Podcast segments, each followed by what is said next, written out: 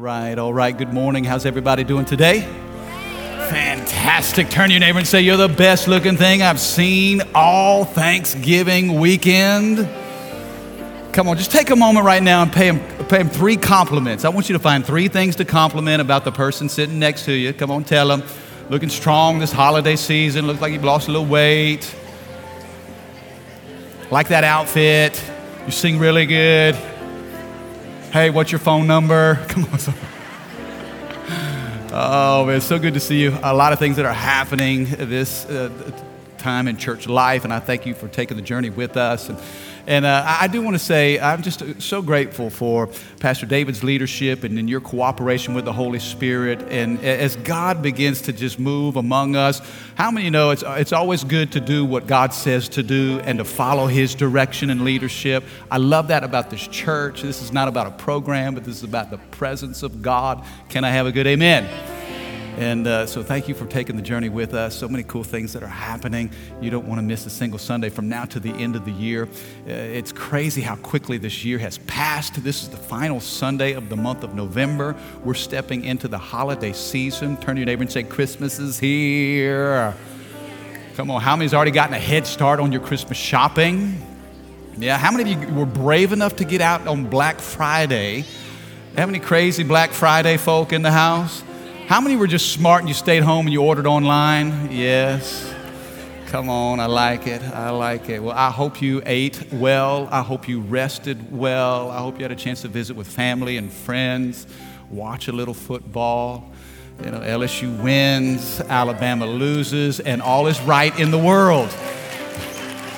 We're so wrong. God help us. Lord, help us. Lord help us. Well, um, again, thank you for your commitment on Sundays. I know next Sunday is a big Sunday for us. 320 Sunday, of course, across all of our campuses we'll be participating in the 320 offering, just believing God for our future. Uh, and I'm so thankful to be a part of a church that is committed to the future. As, as grateful as we are for our past, I am more committed to my future than I am to my past. And I believe God has some great things for us as a church. Are you ready to get in the Word today? Come on, say this after me. Say, I'm here.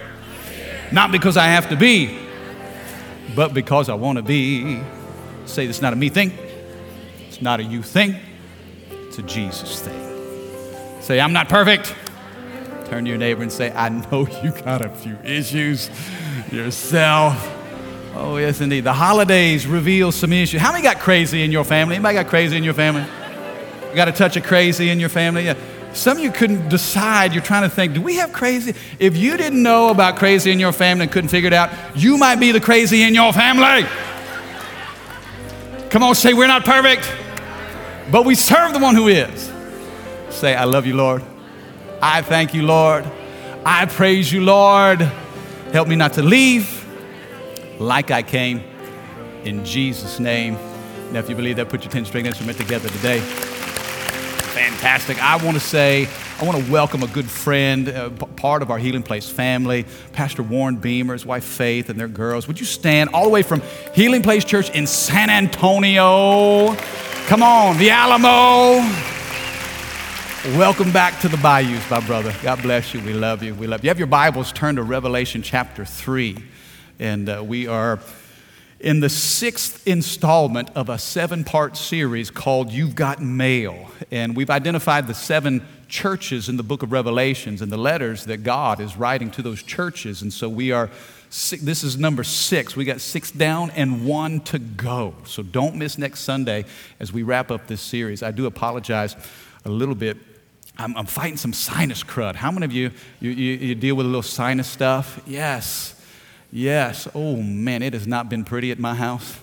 I've been coughing up some spectacular stuff. And um, yeah, I know you didn't want to know that.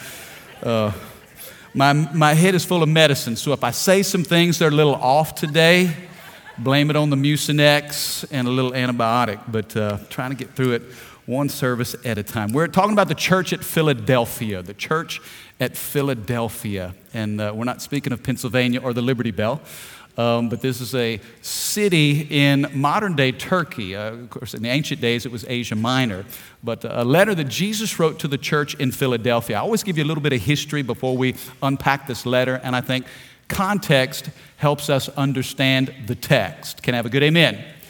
You know, history lessons can be boring, but when you understand history that illuminates biblical truth, I think it can really make the word come alive. And so let me give you just a little bit of background of this community. This city was established in 189 BC, almost 200 years before Christ, uh, by the king of Pergamum. And he named the city for the love of his brother Attalus. He just loved his brother. This brother was loyal. It earned him the nickname Philadelphos, which of course means one who loves his brother. Many of you know Philadelphia, the city of brotherly love. Uh, this community was completely destroyed 17 years after Christ. 17 AD, an earthquake hit this city, the same earthquake that destroyed the city of Sardis. Many of you remember we talked about Sardis several weeks ago. Uh, but the citizens completely rebuilt the community as a uh, symbol of the resilience of the spirit of that community. They, they built it back. It was sometimes referred to as Little Athens uh, because of all of the, the pagan temples and the buildings in the community. Um, this church, placed here in the city of Philadelphia, was under heavy religious persecution.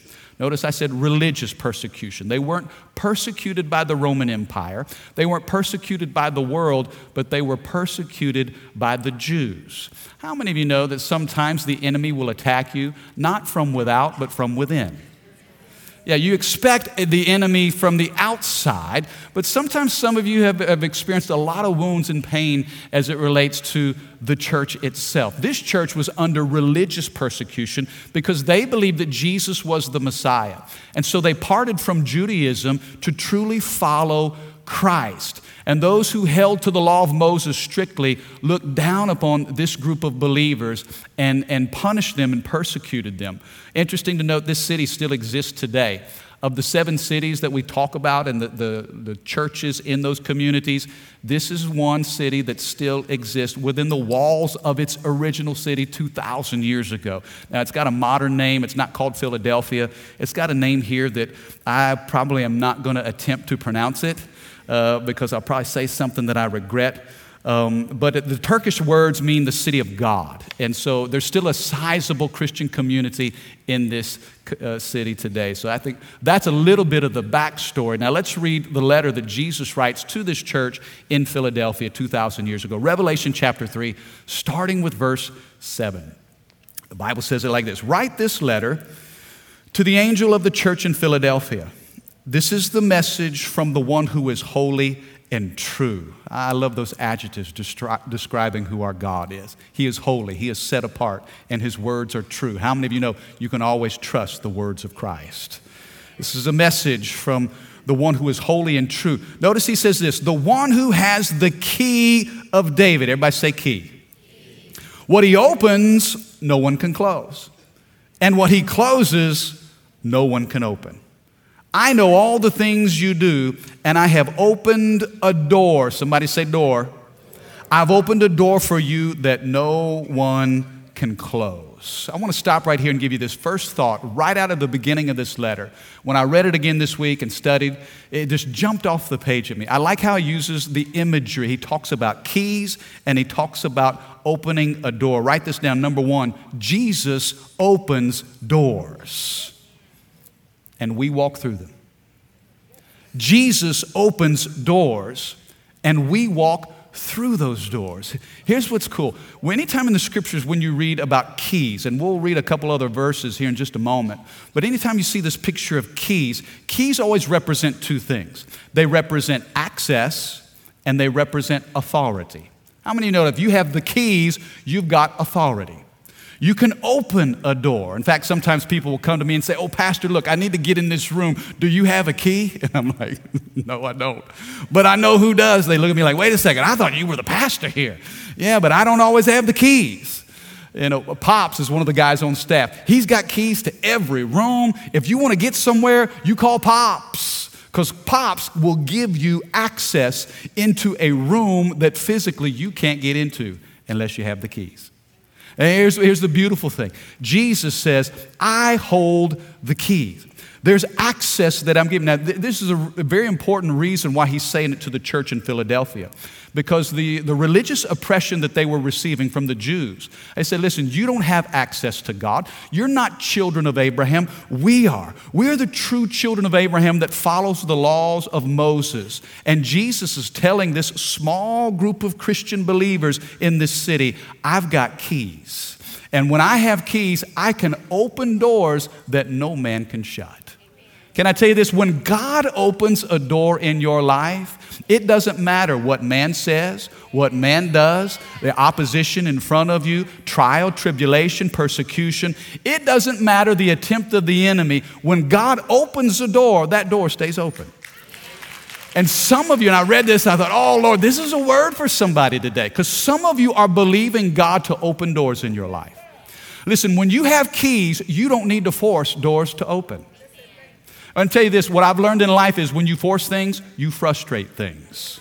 Some of you are trying to force some things to open in your life. And God's saying, You don't have to fight, you don't have to struggle. Look to me, I have the keys. And when I have a key, I'll open a door that physically you couldn't get in apart from my help. But because you know me, I have authority and I'll give you access. You can enter into the future that I have for you. I, I thought this was such a great picture. I, I, I love the scripture in Isaiah 22, and this is kind of a reference taken from that very verse. Isaiah 22, verse 22, the Bible says this And I will give him the key to the house of David, the highest position in the royal court. When he opens doors, no one will be able to close them. When he closes doors, no one will be able to open them. I think there are keys, and, and, Jesus wants us to understand the keys to the kingdom of heaven. In fact, I remember uh, you know, several weeks ago when I was in Israel, we went to the northern portion of Israel up near the Golan Heights in a community called Caesarea Philippi.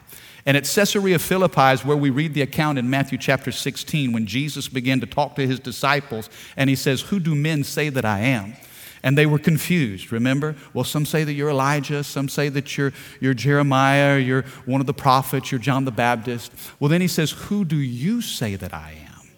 And then Peter steps up and he says, You're the Christ, the Messiah, the Son of the living God. Remember that?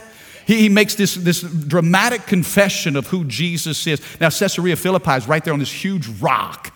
And Jesus looks at, at Simon and he says, No longer will they call you Simon, but from now on your name is Peter or Petros, which means little rock. And then he said, Upon this rock I will build my church, and the gates of hell will not prevail against it.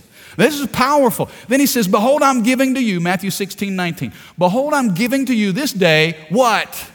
The keys. He says, I'm giving to you the keys to the kingdom of heaven. And whatever you bind on earth will be bound in heaven.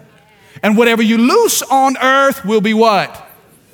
Notice the connection between heaven and earth. I'm telling you, Jesus has the keys that'll get you from earth to heaven.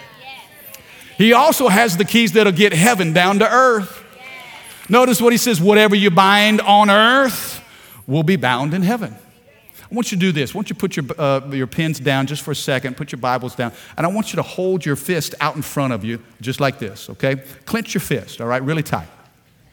You know, the mentality and the spirit of the world is to live like this. Just hold on to your stuff. Look out for you. Get your stuff. I'm going to get all I can. And then I'm going to can all I get. Then I'm going to sit on the can so nobody can get what I got. Right? The, the mentality of the world is stingy. Hold on to it, bind it up. And you know, the truth is this if you hold on to your stuff, it's true. You know, maybe nobody gets it, nobody takes it from you. But watch this. If you live your life like this, you're in no position to receive what God wants to give you. Hold on to your stuff. Jesus said, Whoever saves his life will lose it. But whoever loses his life for my sake will find it. Now, notice the difference. If we live like this, we can't, God can't put anything into hands like this. Now, you may have your stuff. I worked hard to get my stuff, and nobody's going to take my stuff. But then God's saying, My, my, my, you have bound it on earth, and so now I'm going to bind it up in heaven. But if you loose it, now let, let go, let, let, open up the palms of your hands. He says, But whatever you loose on earth, are you with me? He says, I'm going to loose it in heaven. Jesus wants us to live life like this open hands and open hearts. Here's the beautiful thing when you live life like this, now all of a sudden you're in position to receive. And Jesus says, Whatever you loose on earth, I'm going to loose in heaven. How many of you know that what He has up there is sufficient for what we need down here? Can I have a better amen? And so it's the keys. He said, There's a key. Jesus said, The one who's telling this to you is holy and true. I hold the keys, and these keys will open doors. Let me ask you this How many of you are believing God to open a door in your life? Some of you need God to open a door in your job. How many's believing for a pay raise, a promotion, a bonus? Come on, nobody? Y'all don't want that stuff? Am I talking to anybody here? Believing for a pay raise? I see about six of my staff raising their hands, say, Yeah, I need a pay raise. I saw that, Brandon. I saw that. You say, Yes, Lord, glory to God.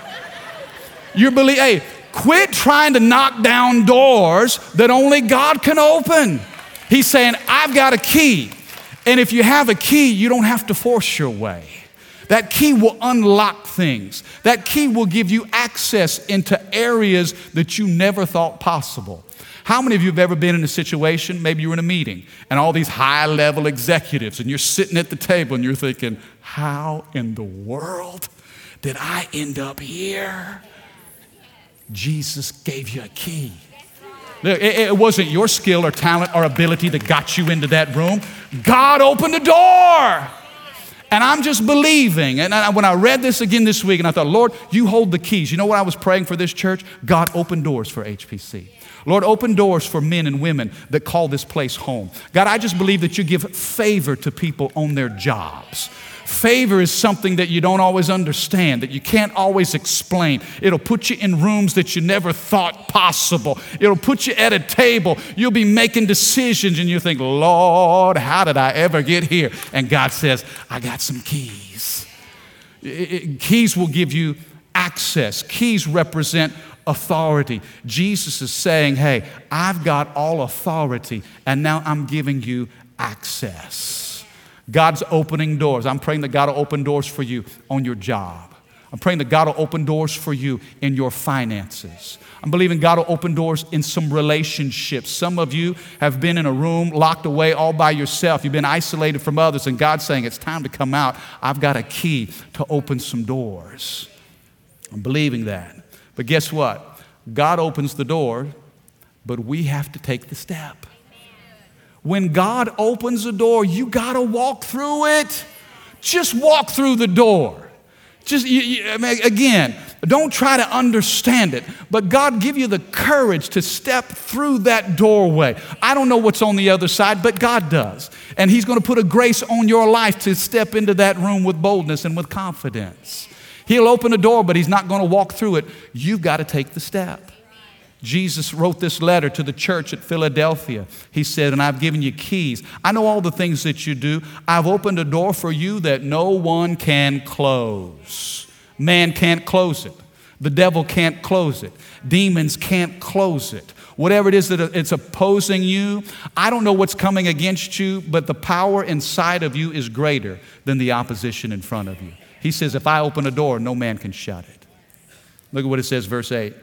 He says, You have little strength. Somebody say little.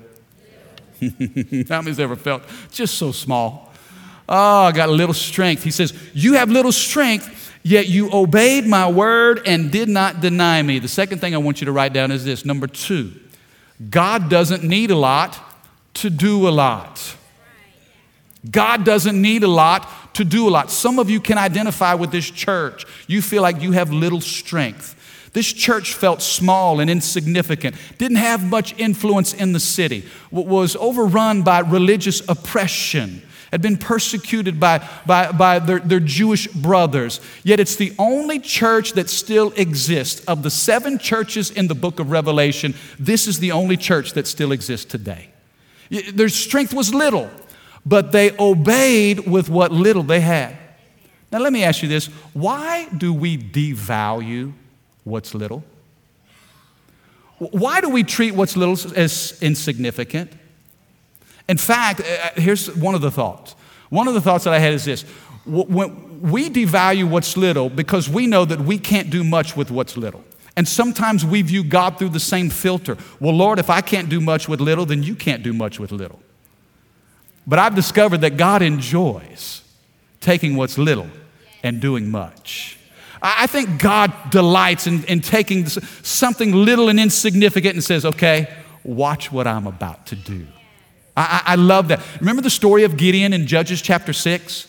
Gideon is, is hiding from the enemy. The Midianites were oppressing the Israelites, and, and Gideon was hiding in the bottom of a wine press. And an angel of the Lord shows up in Judges chapter 6 and says, Gideon, mighty hero, God is with you. mighty hero? Are you kidding me? There's nothing heroic about Gideon. He's hiding. And Gideon's like, What are you talking about? Who are you talking to? If God is with us, what happened to all the miracles that our ancestors used to tell us of? And you know what? The angel of the Lord doesn't even answer his question. He says, Go in the strength that you have, and God will give you the strength that you need. You see, Gideon didn't have much, but guess what? God doesn't need much. If you'll just give God little, He'll show up. Oh, you're missing this. You're, you're not catching this. You're not catching this. You devalue the little strength that you have. But God says, if you'll just obey me in that strength, there's more where that came from. Now, now, now, all of a sudden, Gideon, he takes what's little and he moves forward in that, and God brings deliverance to the Israelites through this insignificant weakness, the struggles of a man named Gideon. You see, God doesn't need a lot to do a lot. I think about the, I think about the, the, the multitudes that Jesus was teaching on the hillside in Galilee. And in my mind, I can see thousands of people. The scripture said there were 5,000 men. How many of you know of Jesus' is teaching and there are 5,000 men? There's probably 10,000 women. And if there's 10,000 women, there's probably 20,000 kids.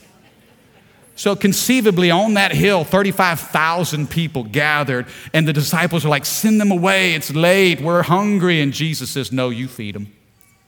And they're like, oh, Really? With what? We don't have anything. Oh, Philip finds this little boy that has a bag of two fish and five loaves of bread, a little sack lunch. But he says, What is this? This is so insignificant. What good is this with a need that's so great? What does Jesus do? Come on, he doesn't need a lot to do a lot. Come on, somebody, you're missing this. Oh, okay, just give it to me. Bring it to me. Sure, there are 35,000 people. There's only a, little, a couple fish sticks here, you know, a little boy sack lunch. It's amazing to me how God took the one kid who didn't need a miracle. He didn't need it. He had his lunch, he was taken care of. The one kid who didn't need it and used that kid to supply it and he took it and he blessed it and he broke it. And what happened? Man, they're giving out fish and chips, man. Everybody's eating, man. Everybody on the hill. And guess what? There's so much, so much. I mean, they keep reaching in the bag and there's more there. They give it, there's more there. They give it, there's more there. The more they give, the more that's there. What? Well, wait, wait a second, wait a second. How much happened on the hillside that day?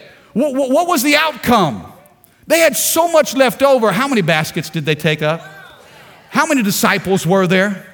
12 disciples, it's almost like one basket for every disciple. Jesus is saying, My math is different than your math. See, listen, your math says two plus five equals seven. Two fish and five loaves is seven. If you're to stay in your math, you're to end up with seven. But in my math, two plus five equals 5,000 with 12 baskets left over. Can I have a better amen? God delights in taking what's little and saying, Watch what I'm about to do. Oh, remember the widow who had her two mites. Remember that? Remember that, in the synagogue that day, and Jesus was watching as people were giving in the offering. And then he leaned over and told his disciples, You see what that woman gave? See that little widow woman? She's given more. What? Are you kidding me? No, no, we've seen people drop in a lot of money in that bucket. She had one little copper coin, this widow's mite, and Jesus said, No, out of her poverty. She has given everything. Listen, man counts offerings, but God makes offerings count. God says, I'll take that little. I have a way of taking that little. If you'll trust me with it, if you'll release what's in your hands, God says, I'll release what's in my hands. I, I, think God, He specializes in weakness and what man thinks is insignificant so He can show up and show off. At the end of the day, whether it's feeding the 5,000 or, or, or, whether it's Gideon or whether it's walking on water, at the end of the day, we look back and say, man, that had to be God. That wasn't us. We know where our strength ends. Let me tell you this where your strength ends, God's strength begins. In fact, he said this My strength is made perfect in your weakness. You know what's cool? We talk to God about our weakness, He talks to us about His strength. How many got a lot of weakness to talk about? God says, I got something to say about your weakness. It's called my strength. He says, You don't have much strength, but you've obeyed me with the strength that you have. Hear me, church. If you'll just take what little strength you have and offer it to the Lord, show up with your strength, God will show up with his strength. You, but you got to turn up. You got to show up. You, God is not much, but Lord, what I have, I'm giving it to you. And God says, Thank you. Now I can do what I do best good measure, pressed down, shaken together, and running over. Mm-mm-mm. Y'all not as happy as I am today. I think it's the medicine. Uh, he says, Look, I'll force, verse 9, look, I'll force those who belong to Satan's synagogue, those liars who say they are Jews, but they're not. I'll force them to come and bow down at your feet. They will acknowledge that you are the ones that I love. And let me give you some context here. You know, because of the religious persecution, and the Jews turned their nose up toward this Christian church. Many of you know the history of Jerusalem in 70 AD when the Romans conquered the city and they burned much of it to the ground. A lot of the Jews had fled, they became refugees. And so they left that region and they went all the way up into Asia Minor, into this very city of Philadelphia. And there they come in their brokenness and in their pain and in their need. And they realized that Jesus was the Messiah and embraced him and became a part of the church here in Philadelphia. He says, Listen, you, you think they're your enemies, but I'll bring your enemies and I'll lay them right here at your feet. Doesn't the psalmist say that the Lord will make our enemies our footstool? Didn't he tell David in Psalm 23, I prepared a table before you in the very presence of your enemies? Uh, I, I, think God wants to bless some of you right in the middle of hostility. Uh, in the midst of the disapproval of those around you, God said, I'm going to bless you. I'm going to put faith. He told them, listen, they're going to come and they're going to put, I'm going to put them right there at your feet, and then they will know you are the ones that I love. Look at what it says in verse 10 Because you have obeyed my commands to persevere, I will protect you from the great time of testing that will come upon the whole world to test those who belong to this world. Now, this is a, let me pause right here quickly. I don't have time to teach on this today. But I do encourage you to read the next few chapters in the book of Revelation. He talks about the time of testing. I believe this is a direct reference to the tribulation period. Okay? We're talking end times now. He says, There is a time of testing that's going to come upon the whole world, but I will protect you from it. In chapters 5 and 6 and 7, you're going to read about the judgments that God is bringing to the earth during the tribulation period. He talks about the seal judgments, the trumpet judgments, the bowl judgments that were listed in the book of Daniel and also referenced in Revelation. He said, The time of testing is coming, but I will protect you. I believe this is an indication that Jesus is going to take the church out of the world and then the tribulation period will come. Now, I know that there's a lot of different opinions, and so I can't say that I'm right or somebody else is wrong. It's been deba- debated for centuries. But I do believe, and, and hear my heart on this, church, when it comes to the end times and when it comes to the tribulation period that is to come, and it's coming, God doesn't want his church to be afraid. You do not have to live in fear. God will put his hand of protection upon his loved ones, those that name him. And so, in, in, fact, if you consider end times, and again, I'm sorry, I'm kind of getting off into this, but I want you to consider just the timeline of human history. From the time of Adam to Noah is a thousand years. From the time of Noah to Abraham is another thousand years. From the time of Abraham to David is a thousand years. And from the time of David to Christ is a thousand years. That's 4,000 years. From the time of Christ to present day is 2,000 years. What is that? That's 6,000 years. A day with the Lord is as a thousand years and a thousand years a day. 6,000 years. Watch this. Six is the number of man, seven is the number of completion. Jesus said, I'm coming and I will reign. The millennial reign is another thousand years. There's that seven. I'm telling you what, Jesus is coming back soon. He's coming back quickly. I, I, I, don't know the day, I don't know the hour, but we can understand the times and the seasons. Can I have a good amen? He says this, verse 11 I am coming soon.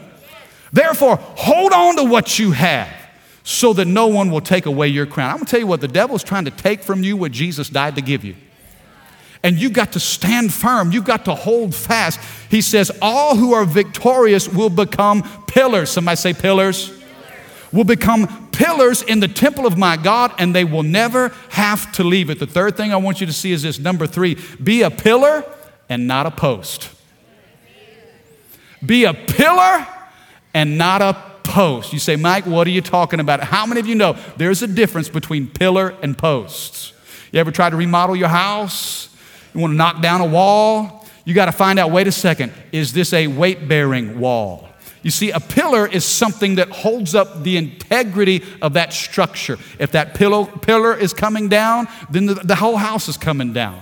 But if it's a post, a post can stand alone.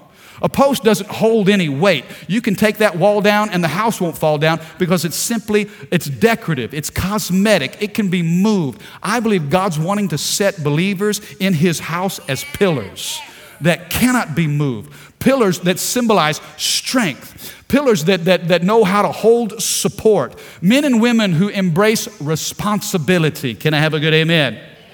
Not about looking good, feeling good. It's not about cosmetics. It's about holding up structural support. Jesus said, You have little strength. Notice how he says, You have little strength. But now in my temple, I will set you as a pillar and not a post.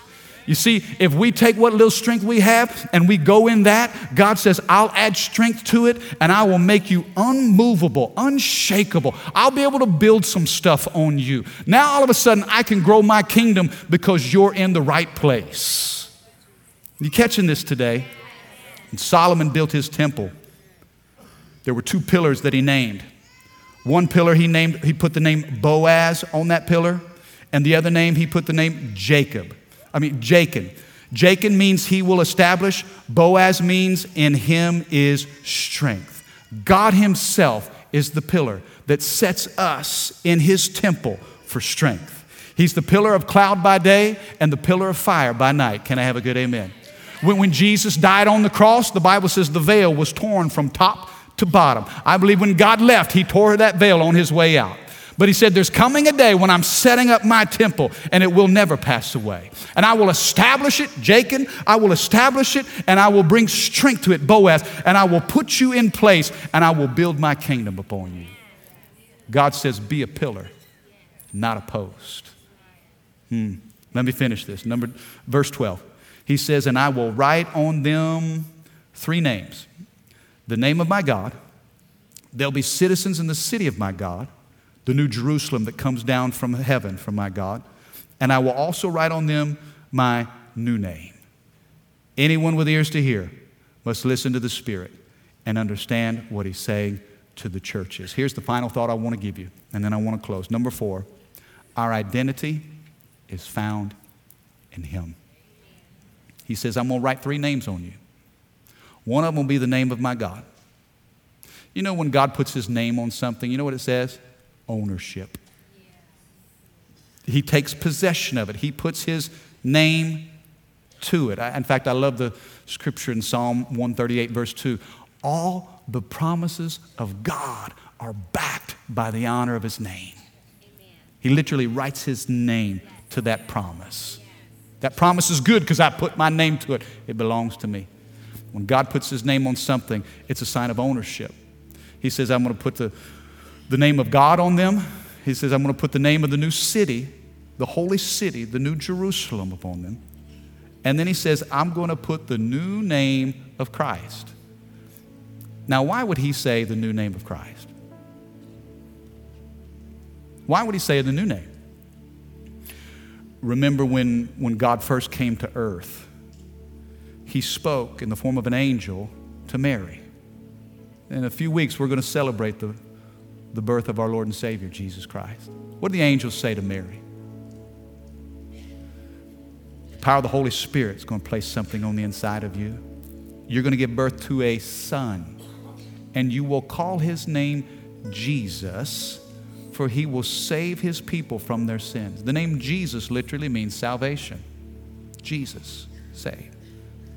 We refer to him as Jesus. Why? Because he's our Lord and Savior. See, that name represents his function. His purpose on the earth was to save us.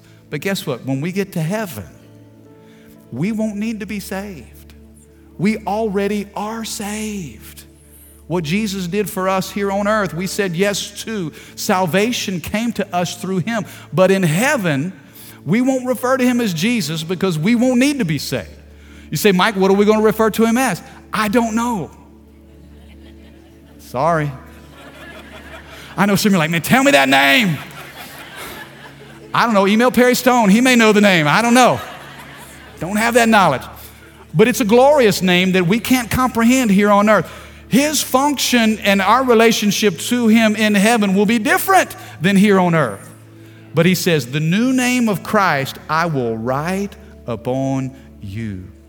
At the end of the day, our identity it's not in what we've achieved, what we've accomplished, what we've done, our level of education, our income, uh, our history, none of that. All the stuff that we identify ourselves with here on earth, psh, gone. God says, I'm putting a new name on them, and it's the new name of my son. Now, I don't know what that name is, but I just know this I'm going to be proud to bear that name. I'm going to be grateful for that name. I pray that when God looks at me, He doesn't look at me for me, but He just sees the name of His son.